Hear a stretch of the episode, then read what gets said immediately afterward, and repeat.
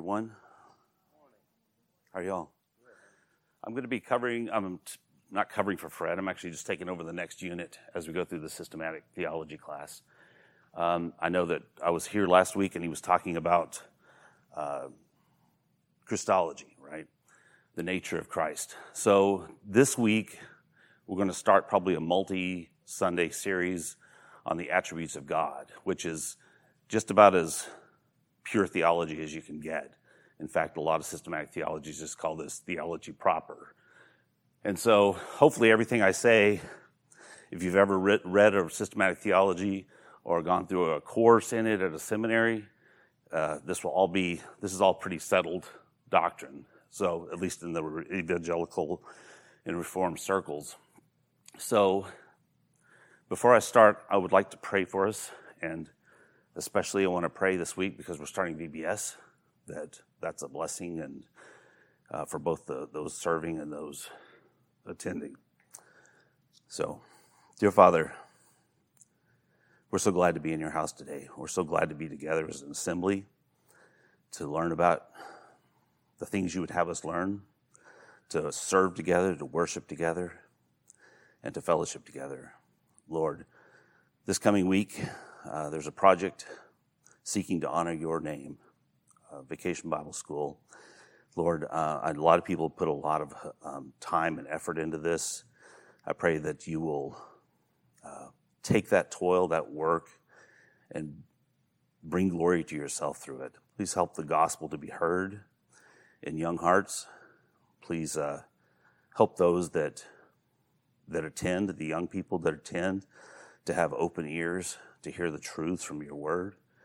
And Lord, please give everyone um, energy, perseverance to, uh, to do their best work for you this week. Um, and Lord, as we turn our attention in this Sunday school class to the attributes that describe you, this is a big deal, Lord. We're talking about you. And Lord, I pray that this was an edifying topic for uh, this class.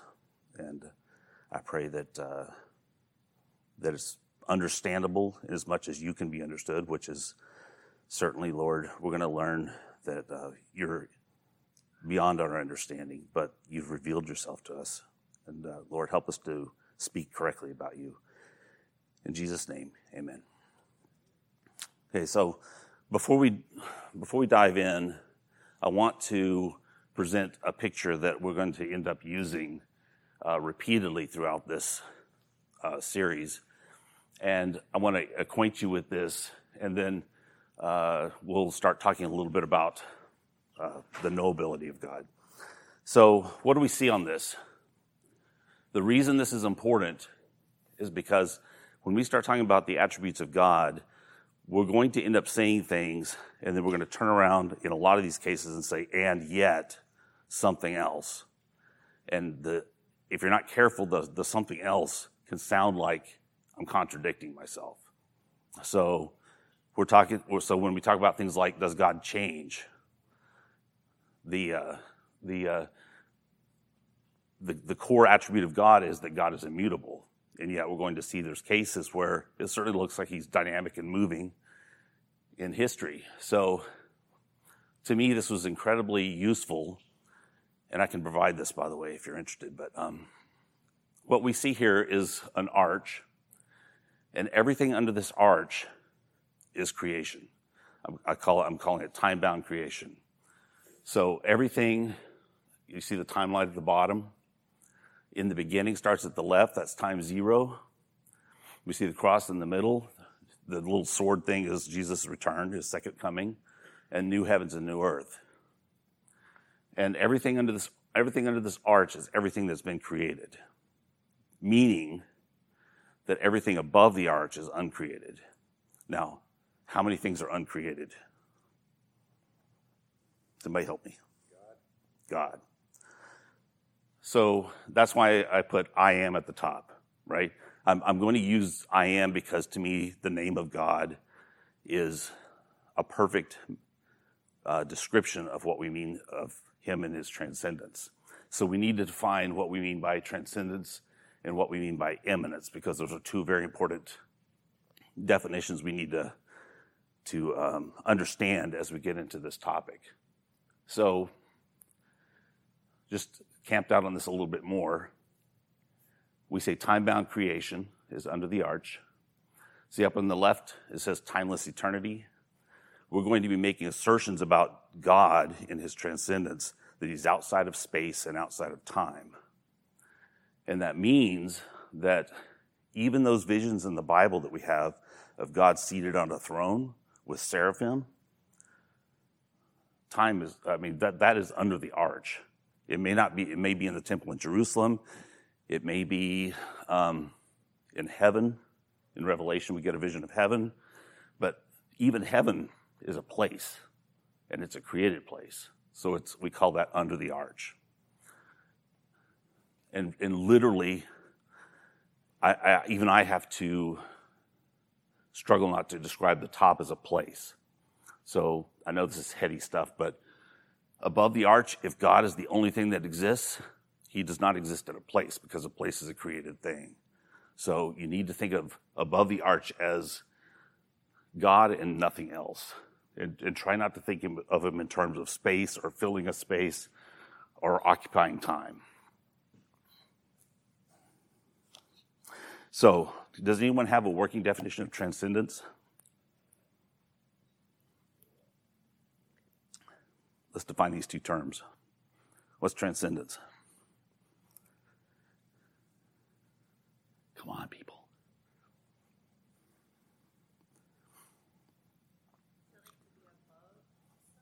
Okay. And I've literally shown that in this case to transcend. Yeah. Um, so even though positionally this is above the arch, I, I, I do want to get away from the idea of it being a location. But you're right. It's beyond time space. This means God is far above the creation in the sense that he is greater than the creation and he is independent of it. And as we get into the attributes, we'll talk a little bit about his independence and his eternality. So when we talk about God and his transcendence, we need to understand that we're talking about prior to the creation, what existed? The triune God. Only the triune God. I, is everybody tracking with this? You good?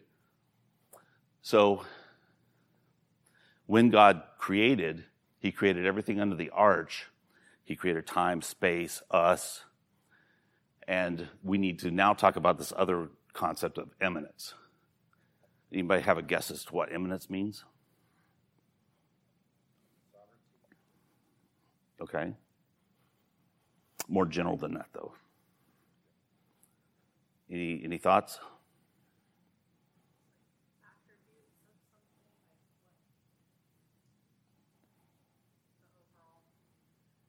Okay. So if transcendence is over and above, this is a complementary term. This is existing or remaining in. The term is used in theology to speak of God's involvement in creation.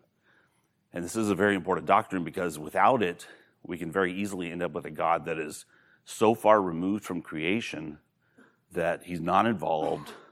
We become deists if we believe in transcendence but not immanence. And the Bible very clearly presents God as, as involved in history, involved in our lives. There's a reason that we pray because we have an expectation that God hears our prayers and reacts to things and changes things. And so as we walk through these attributes, I think um, different theological camps tend to emphasize different things. And one of the errors of the reform movement, if it gets out of control, is an emphasis on transcendence at the expense of immanence.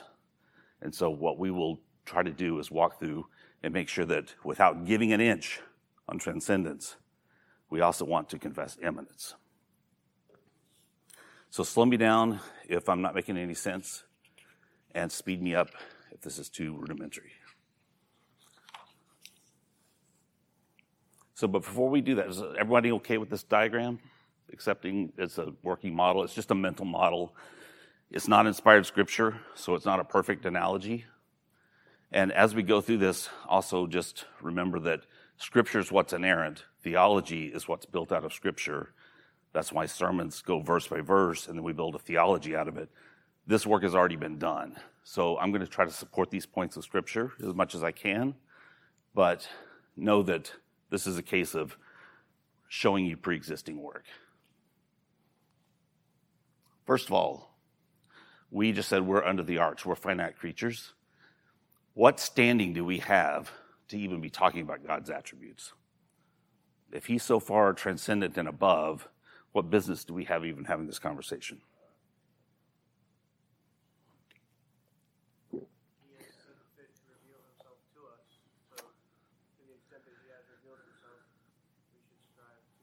Yeah, exactly. I, the, so there's, he's revealed, he has chosen, as you said, to reveal himself to us.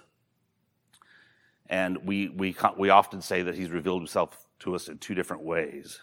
Do you, do you guys know what those two ways are? Okay. Yeah, yeah. So what's the, so I'm going to repeat what you say just for the microphone, but you just said general, general revelation and special revelation. And here's Romans 1:19 that says, "For what God, for what can be known about God is plain to them because God has shown it to them." So God is a God who reveals himself to his creation in a general way. What kinds of things do we learn from general revelation?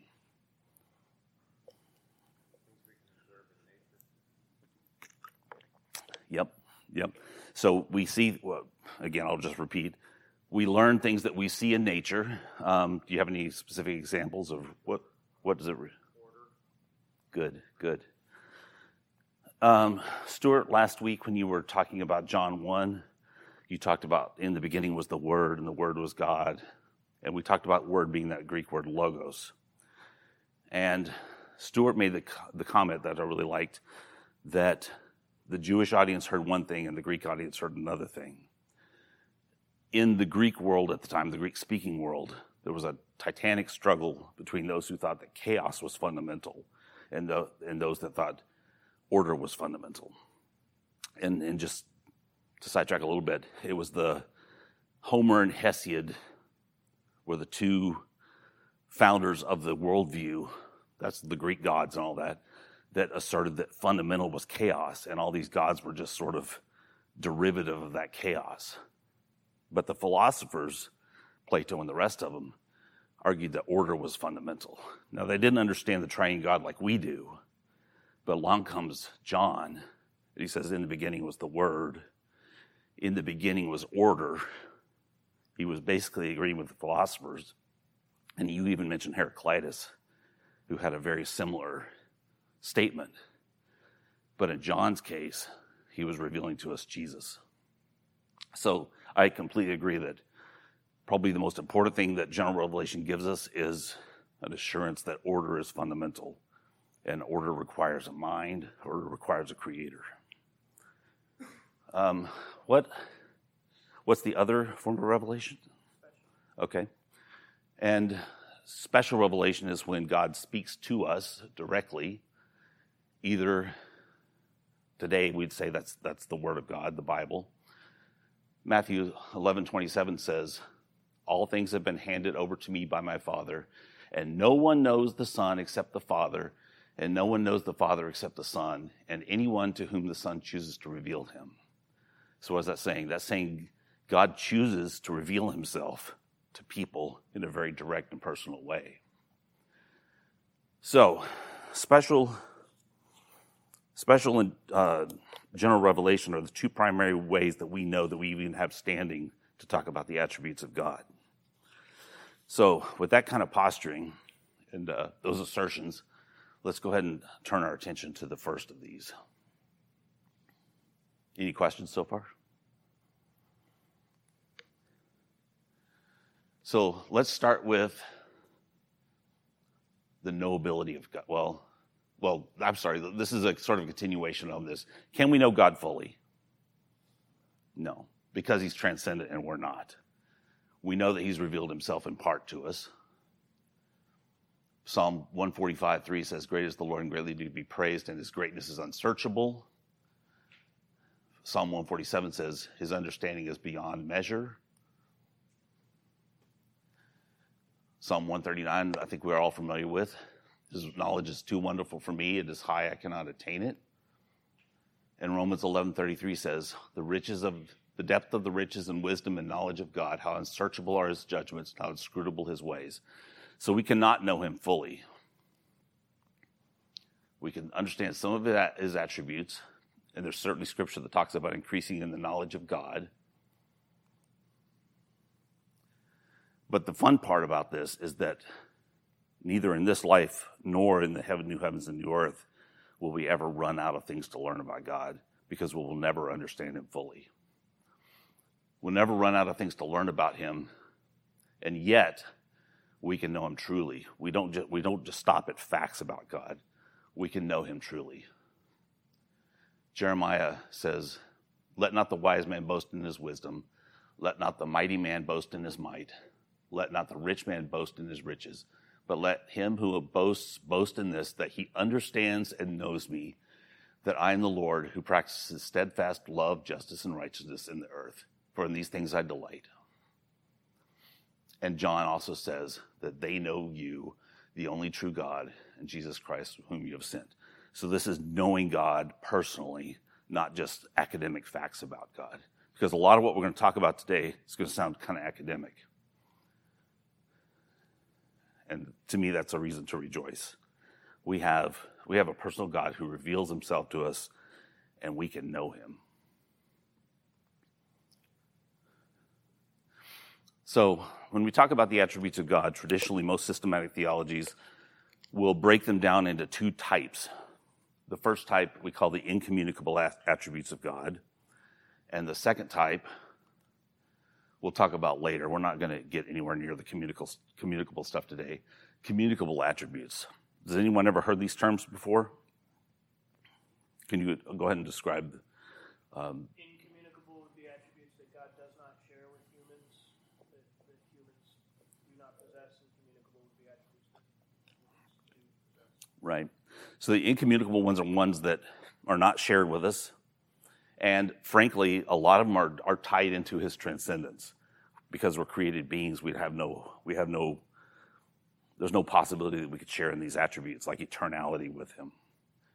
The communicable attributes are those attributes that we are connected to in some way, more or less.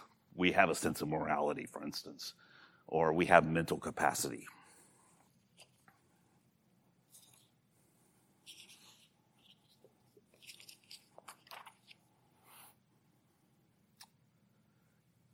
So today we're going to start with the incommunicable attributes, and I don't think we'll get through them all today. The first one I want to visit is this idea of unity. And that is that God is not composed of parts. Yes, we believe in a triune God. God is one God in three persons, but we are a monotheistic faith. And it's important that we not try to turn God into a collection of things. Um, I'll show you a diagram here in a second, but there's a right way to think about God in the Trinity, even where God is all of his attributes all the time. He's not a composition of other things. Because if he was, those other things, the best way I understand it, is that those other things would have to be created as well. And that's a, this is a, we're talking above the arch, uncreated transcendence. So therefore, the only thing that exists is a simple God. What is the technical term for that? I forget. Simplicity? What's is there a uh, Okay. So when we talk about his different attributes, like God is wrath or God is love, neither one of those can be separated from the other. They're not localized. This, this part of God is not wrath, this part of God is not love, and neither one is more important when we go through his attributes, they're all important. And we see different ones at different times in different, in different scenarios. But, um, but fundamentally, because of his unity, uh, his attributes are permeate all of him together. He's not a collection of his attributes, and his attributes are not attached to his being. So, what does that mean? So, this was taken from Wayne Grudem's systematic theology This is a wrong way to look at uh, the unity of God, where He contains knowledge, where He contains goodness, justice, power, etc. Because then you have to ask, well, what would happen if you could take one of those out? Would God be deficient in some way? And that's just an impossibility. So God is as perfect as He ever has been and as perfect as He could ever be. And that's one of the ways we say He's unchanging. So it's, it's wrong to think of knowledge as an independent thing that He has. He is knowledge, He is justice. Another wrong way to think about it is that these attributes are somehow just attached to his essence, that they exist independently and they're attached to him. If he's truly if he's truly one, actually, let's let me come back to that one. Um, if he's truly one, then each one of his attributes permeates. It, he is all of these all at the same time. And I say this is right-ish because it's kind of a hard diagram to follow, but the point is that that he's all justice all the time, and he's all love all the time, and he's all grace all the time. Even in his Trinity, he is not a combination of the persons of the Trinity, in the sense that only when all three persons of the Trinity are together is he truly God. Each person of the Trinity is all that God is, since God is one. Each member of the Trinity is fully God.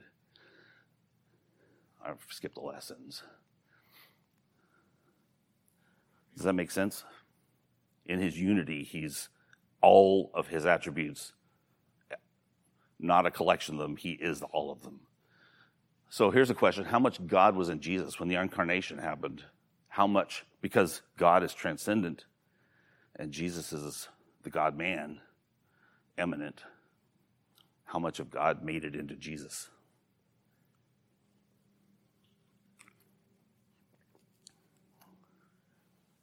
All?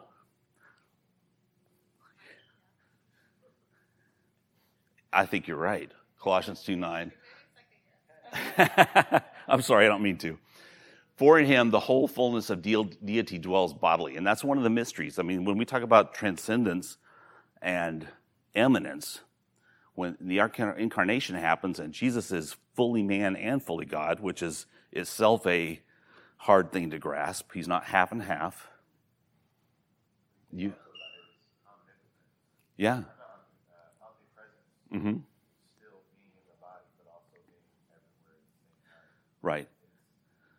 That's one of the things we're going to cover this. He's unbound from space in his transcendence. That's why this arch is so helpful to me. If you guys find it useful, that's great. Otherwise, it helps me talk about it. In his transcendence, God is permeates every square point in space, in our universe, in, in our cosmos, and outside our cosmos. But Jesus, in his humanity, did not. He was here, he was here, he traveled to Jerusalem, he was crucified on a cross, uh, he ascended into heaven. He's sitting at the right hand of God in his human body today, immanent under the arch, while simultaneously still being a member, a full, I shouldn't say member, see, you got to be careful, still being a fully a part of the Trinity, a part. See, talking of transcendence language gets very tough. But being a full person of the Trinity above the arch, at the same time having an immanent presence in time and space under the arch. But the, the, the thing that's really hard to grasp is in that miracle, C.S. Lewis said that the greatest miracle of God was the incarnation, because somehow you bridge transcendence in the full, whole fullness of deity in the immanent Christ. Any.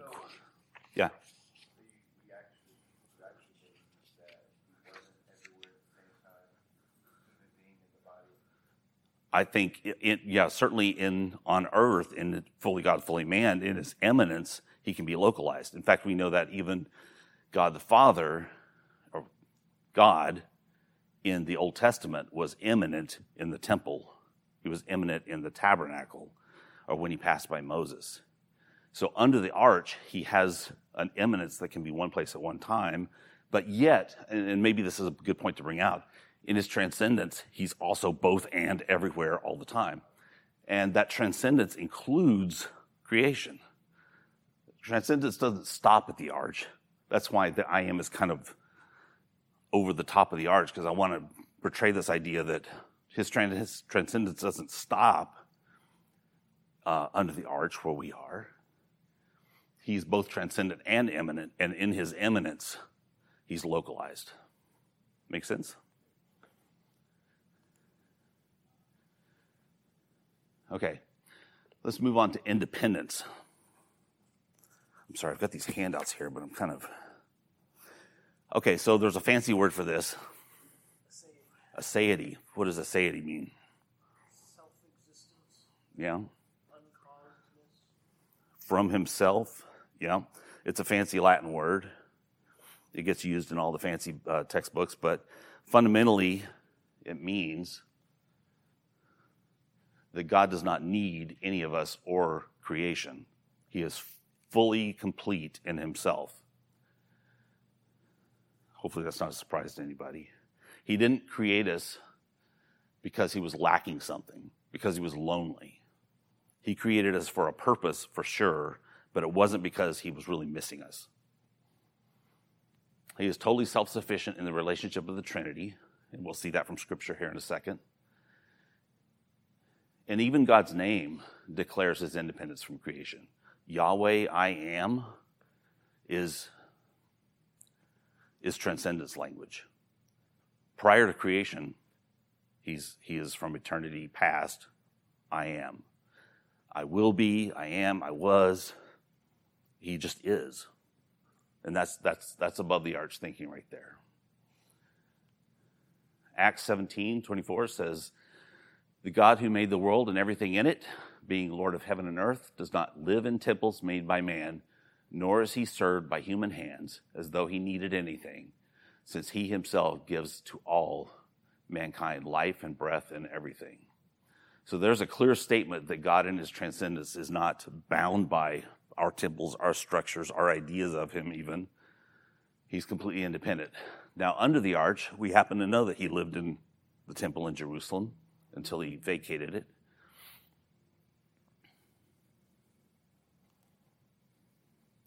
John 17, and now, Father, glorify me in your own presence with the glory that I had with you before the world existed.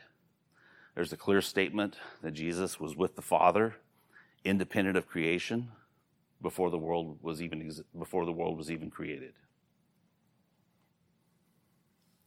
In John 17, Father, I desire that they also, whom you have given me, may be with me where I am, to see my glory that you have given me, because you loved me before the foundation of the world.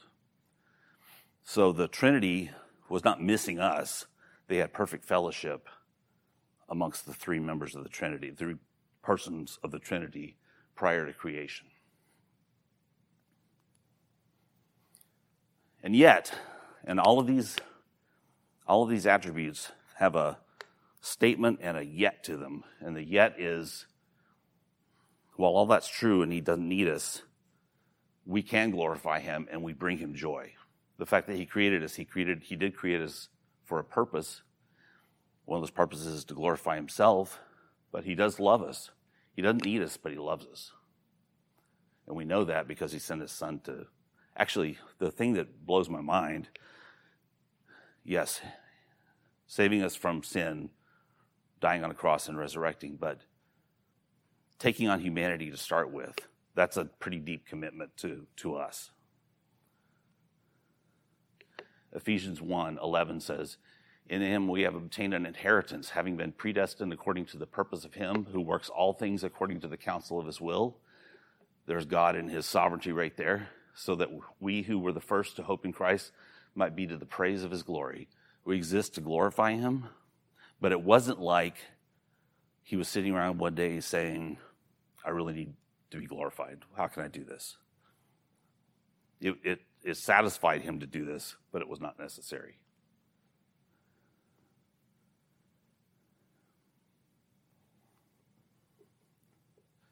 Okay, this is one that can get a little bit controversial. We're going to talk about is unchangingness, and this this is uh, the fancy word is immutability, which means does God change? Now, we are all in the Reformed, most of us are in the Reformed tradition. Our knee jerk reaction to Sunday school is to say, no, God does not change. God is unchanging. That's a, that's a correct answer. But this is where we need to talk about immanence versus transcendence. Historically, um, systematic theologies have, have said that God is immutable in three different ways. He's unchangeable in his character, who he is. He does not become more God or less God with time. It says God does not change his promises. So when he makes a covenant with his people, those covenants are those covenants are, are not something he will ever violate. He is faithful to his covenants. And God does not change his purposes. Now, how many of you heard the term eternal decree? Okay, so so go ahead and tell me what tell the class what eternal decrees are. Uh, the idea of the eternal decree of God is the, the will of God that He has caused, that He spoke before the foundation of the earth, that causes all things to be the way they are. Everything that ever is or was is so because He decreed it in eternity past. Yeah, yeah. So for the sake of the mic, um, His eternal decree is His will established before the foundation of the earth of everything that's going to happen. Now, if you're in the Reformed tradition, that's a pretty strong doctrine right there. That's everything that's going to happen. And when we talk about knowing God's will, we need to be careful about what we're talking about because God has revealed his will to us in the, in the word. That will is to follow Jesus. That's a moral will. This is his eternal secret counsel. We don't get to know this. This is something that we get to. How do you know what God's decree is for what happens this afternoon? By waiting until this afternoon. Yeah, exactly. Want to know what God's will is, his eternal decree, wait to see what happens. But that doesn't change.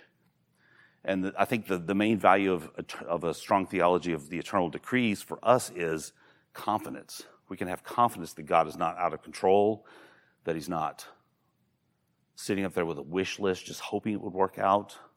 He's strongly sovereign and has, has decreed every single thing that comes to pass. That can present problems, and it presented, a, you know, confession time. It presented a problem for me for a while when I was first confronted with uh, these doctrines. But I'll get into that in a minute. Psalm 1 and 2 says, Of old, you laid the foundation of the earth, and the heavens are the work of your hands. They will perish, but you will remain. They will all wear out like a garment. You will change them like a robe, and they will pass away. But you are the same, and your years have no end. God does not change. Psalm 33 says, The counsel of the Lord stands forever. The counsel, even used the word counsel or decree, is the same thing. The counsel of the Lord stands forever, the plans of his heart to all generations. And James 1:17 says, "Every good gift and every perfect gift is from above, coming down from the Father of lights, with whom there is no variation or shadow due to change." It's a pretty strong statement that God does not change in his transcendence. Isaiah, I am God and there's none like me, declaring the end from the beginning. That's the eternal decrees right there. He's declaring everything from the end to the end from the beginning. And from ancient times, things not yet done. He's got the future in his hand, saying, My counsel, my counsel shall stand, and I will accomplish my purpose. So God has an eternal decree that he doesn't give us heads up advance preview of. And we'll, we'll, we can talk about prophets separately because the prophets in the Old Testament were not announcing God's eternal decree um, they were announcing they were they were doing something different. But God's eternal purposes will be accomplished without fail. And here's where it gets complicated because if you read the Old Testament, God is frequently saying, I'm going to do this. Something happens, and God doesn't do it. He relents. The Hebrew word is you know, Naham. It's to relent. It's also the same word used for repent. But because we don't like to say God repents, we'll say God relents. And he interacts personally with his creation and relationally with his creation. So these are all, we won't go through all of these, but if you doubt that, look up all these passages.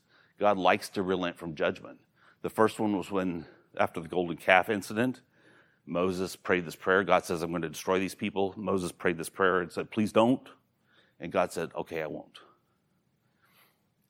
Jonah, God's prophecy against Jonah, or Jonah's prophecy against Nineveh was 40 days hence, no conditions, you're toast. Yet, when they repented, Jonah actually gets mad because he knew, I knew you were God who wouldn't do it if they repented. And there's a reason I'm going into this because it has to do with our prayer life. So some of these other prophets, I would, uh, on your own, you're free to look these up, but time after time after time, people repent and God doesn't do what he said he was going to do. Does that sound like God changing? And this is back to in his transcendence. No, he doesn't change. His eternal decree has not been revealed to us yet. But under the arch, in time and space, the way he works out his decree is by saying, I'm going to do this. We respond in some way. He responds to us, cause and effect, and we become the means by which his eternal decrees are carried out. Another example would be salvation. We believe that God elects people, but that's not an excuse not to share the gospel because the gospel is the means by which God has predetermined that a person has, is going to be saved. And at the bottom, I point out a couple of other things. Biblical uh, characters in the Old Testament had, had this view of God's relenting in mind all the time. It's like an undercurrent. In Joel, um, I think that so when, when God's preparing judgment on Israel, Joel says, coaches everyone to repent, and he, his comment is, Who knows, maybe it won't happen. So even though God said he was going to destroy them, the idea from both Joel and David and Samuel is that if you repent and you pray, who knows? The, the case in Samuel is when um, God had declared that David's child was going to die. And what he did, usually you wait until, you know, if someone dies, then you mourn them. But he put on the mourning clothes and started mourning right away. And when the child did die, he got up and went and worshiped the Lord. Now, why? And he was actually asked, "Why did you do that in reverse? Why did you Why did you mourn and go into mourning before the child died?" And David's answer was, "Because who knows? Through my repentance, my mourning, and my repentance for my sin, God may not have the child die after all." Does that make sense?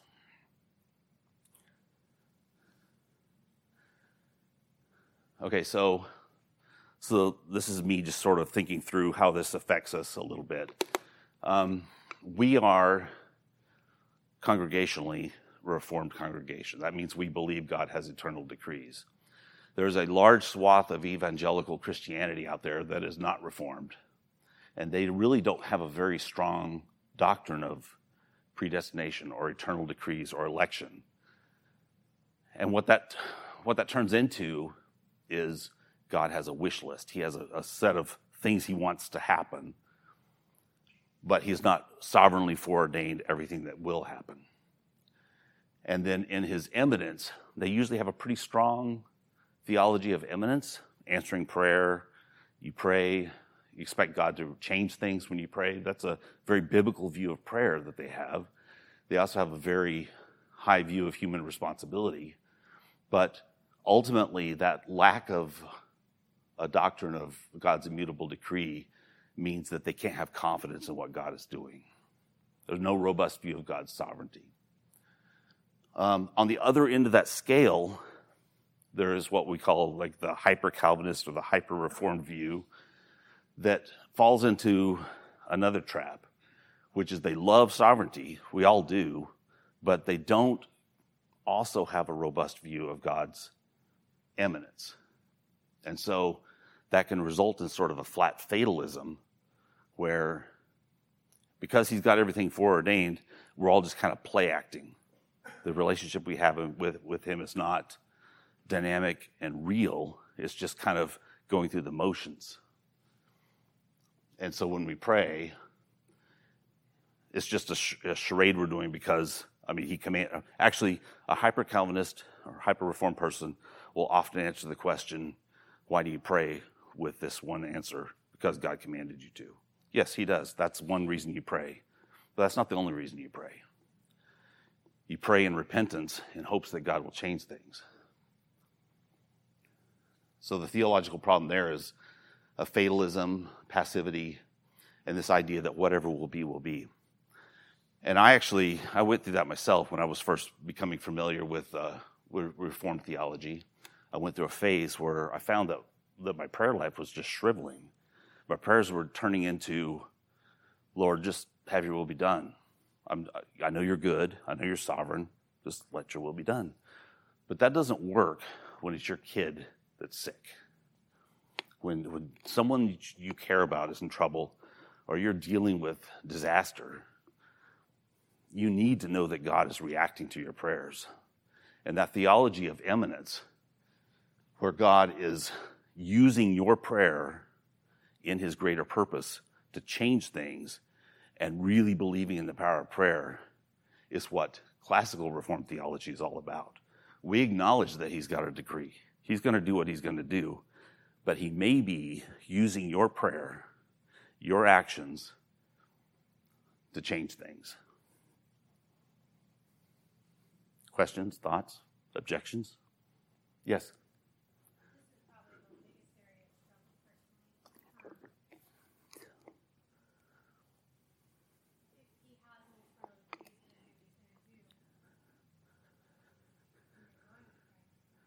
Yeah.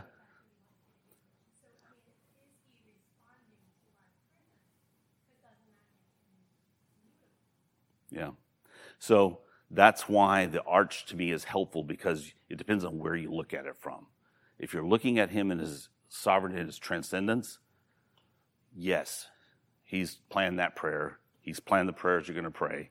It's still the means by which you're going to, which he's going to accomplish his purpose. But we don't live in transcendence. Day to day, we have to get up and live in immanence under the arch. And since we don't know what his eternal decree is, we need, in fact, I'm going to show you a quote that I thought, think will surprise you in a second. But even Calvin, I'll show you the quote here in a second. But we need to live as if we don't know his decree. Who knows? And pray and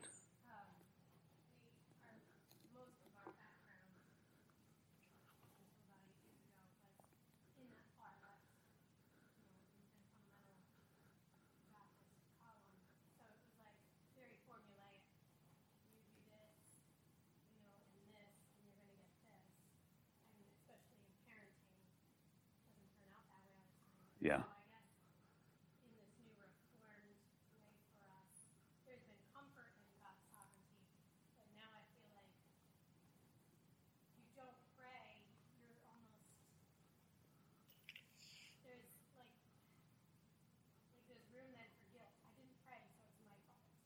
Mm-hmm.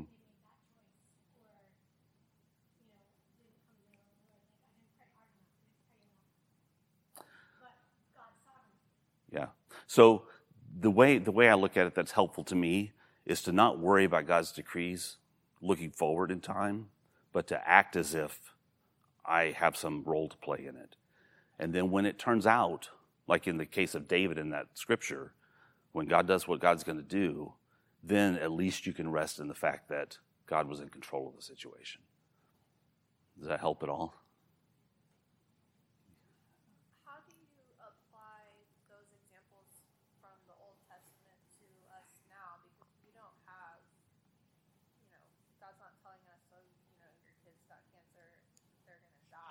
Mm-hmm. But but if the kid is sick, the kid's still sick. I guess my connection between what the Old Testament, my, my purpose in showing the Old Testament stuff is that under the arch, God reacts to repentance and to prayer. And so it's an antidote to the hyper reformed view that it doesn't matter what I pray or if I pray because God's going to do what, que sera, sera, whatever will be, will be. That passivity that can creep in if your view of sovereignty is not also not taken down. We're not saying take down your sovereign view and replace it with anything. We're saying believe in sovereignty and also believe in God's immanence. And under the where we all live, under the arch, um, live as if your prayer matters. That makes sense. It's, and by the way, Not just as if your prayer matters, because your prayer matters. Because your prayer matters. Yes, better said. Your prayer does matter, and I'll, I'll, I'll get you the one thing that. Um, actually, I'm going to go. What, what do you got? Well, the one point I want to make is, I think one of the biggest things about prayer is that it changes us more than it changes God. And then as we pray, it, you know, in your example with David, his prayer was for him, for him to repent, for him mm-hmm. to change. And so it's, it's more about us changing than it is God. Well, we change. God doesn't change, but under the arch, God answers prayers, and God can change Right. things. Because he's merciful. Yes, He loves to relent from things. Those attributes have to be balanced with his immutability. Yeah. And, and, and I'll even fine tune that. I'd say balance is, I don't like the word balance because it implies you're taking away from something, but it's, you're augmenting your view of sovereignty with your view of God's dynamic presence. I mean, historically, God is seen as pure action, pure vitality in history. He's always up to something. He's not a static God. Any other comments? So um, at the bottom, I, I put this uh, little reference here. This is where I got some of this thinking from. This guy is a, a professor at, he was at Reformed Theological Seminary, but he did this series on lectures on prophecy, and it was transformative to me to understand as I'm grappling with God's sovereignty, what role does God's response to humans play in all that? Because it is there, and you can't ignore it, because you can't make sense of the Old Testament without it. Yes? what a blessing it is to be able to pray, right? Yeah. Because when you think of having a sick kid, you have somebody you can go to. You have somebody you can go, go to who knows the comfort in being able to go to somebody, God Himself, um, and, and pushing that to Him, pushing that burden, while it still changes Him, and you understanding who He is and that His will is going to be done, and that is your prayer, obviously, but being able to plead with Him, knowing that it might be in His will that you would heal your child in a way. You know, Yes. you have somebody, right? Right. Somebody without that, you have to go through life with Right. one to go to that, that has power or control over that. We have somebody that does have power and control over that. We can go to. That's right. Whether he does it or not, whether because we do know him, and it's not based on our prayer that is going to determine, you know, whether this, our kid is healed or not. Um, but also having that the the Old Testament situations to where there, there is a chance that through this he would Because change his mind. who knows? Yeah, Yeah. but it, I think the point of prayer is that we have somebody to go to. Right. Even on earth, we have somebody like I have my wife I can go to for a conversation to lean on to, to have that you know that conversation. You know what a blessing that is. But we we have as, as Christians we have that God. to go to. Yeah. For me,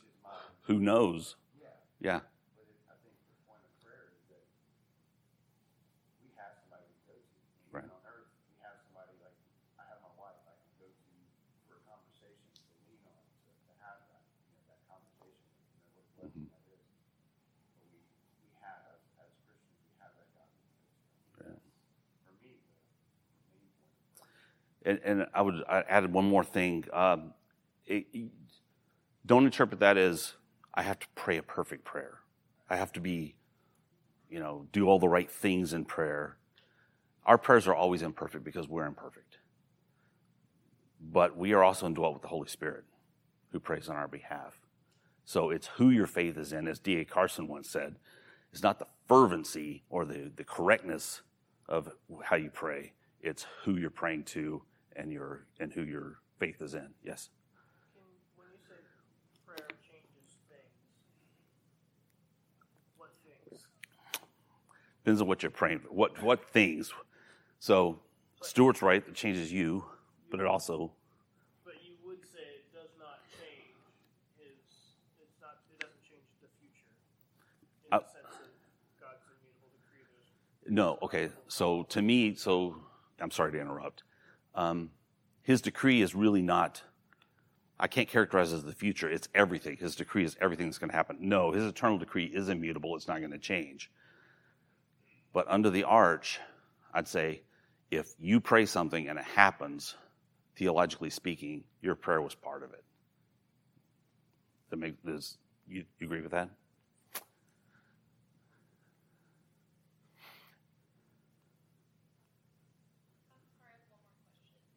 Yes. So you're not saying that God changes his mind because of our prayer, or you are? Good, great question. I'm struggling. Okay. I'm like looking at your diagram going, I might be a hyper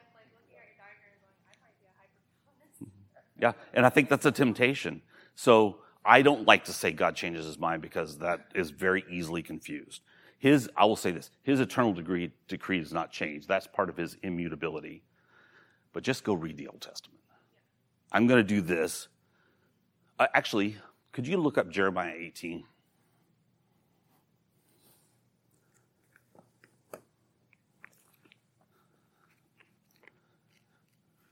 See how quick I can get there.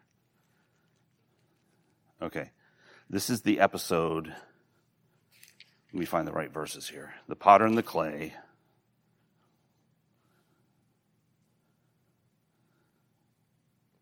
Let me find the right verses. Okay, starting in verse. Well, I'll start in verse 5 and I'll just read it and deal with this. Then the word of the Lord came to me, O house of Israel, can I not do with you as this potter has done, declares the Lord? Behold, like the clay in the potter's hand, so you are in my hand, O house of Israel. If at any time I declare concerning a nation or a kingdom that I will pluck up and break down and destroy it, and if that nation concerning which I have spoken turns from its evil, I will relent of the disaster that I intended to do to it. So, can we all at least get on board with the idea that repenting has to do with prayer?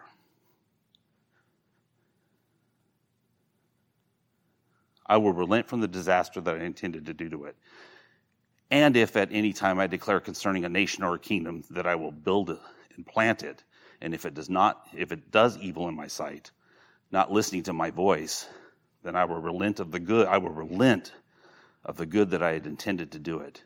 Therefore, however, now therefore, say to the men of Judah and the inhabitants of Jerusalem, Thus says the Lord, Behold, I am shaping disaster against you and devising a plan against you. So, how do you react to that? Return everyone from his evil way and amend your ways and your deeds. The prophecy is judgment. How do you react to that? You sit back and say, Oh, it's his eternal degree, judgment. I guess I'll just try to ride this out best I can. No, God's call is repent. Who knows?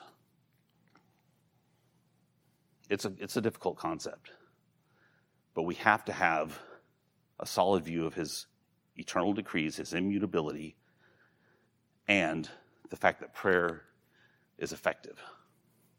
Read this quote from uh, John Calvin, of all people. Wherefore, with reference to the time future, so this is not Holy Scripture, he could be wrong, but I thought it was interesting anyway. With reference to the time future, since the events of things are as yet hidden and unknown, that's decrees, we don't get to know them. Everyone ought to be as intent upon the performance of his duty as if nothing whatever had been decreed.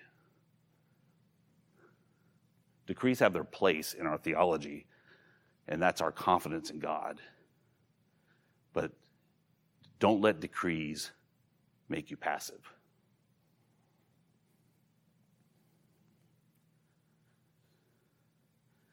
Do you have your room in your theology for James 4 8? Draw near to God, and he will draw near to you.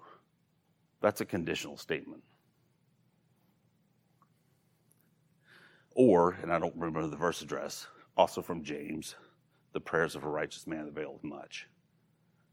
There's assertions that this stuff matters. Under the arch, what we do matters. So if you are flirting with that hyper reformed view, pay attention to that. But don't give up on God's sovereignty either. Okay, we are out of time. So next week we'll pick up on eternity, his uh, transcendence over time. So, any last thoughts or questions, suggestions? Stuart, would you pray for us? Oh, Father, we, uh, we praise you because you are transcendent. Father, you are, you are above all things. Father, we, we can't fully comprehend your character. We are thankful that you have revealed yourself to us through your word and through creation. I pray that you would help us to, to be different, to be transformed by what we know about you, to live differently, to rely upon you, and to glorify you with our service. Please continue to use our worship this morning for your glory and our good. In Jesus' name we pray. Amen. Thank you all.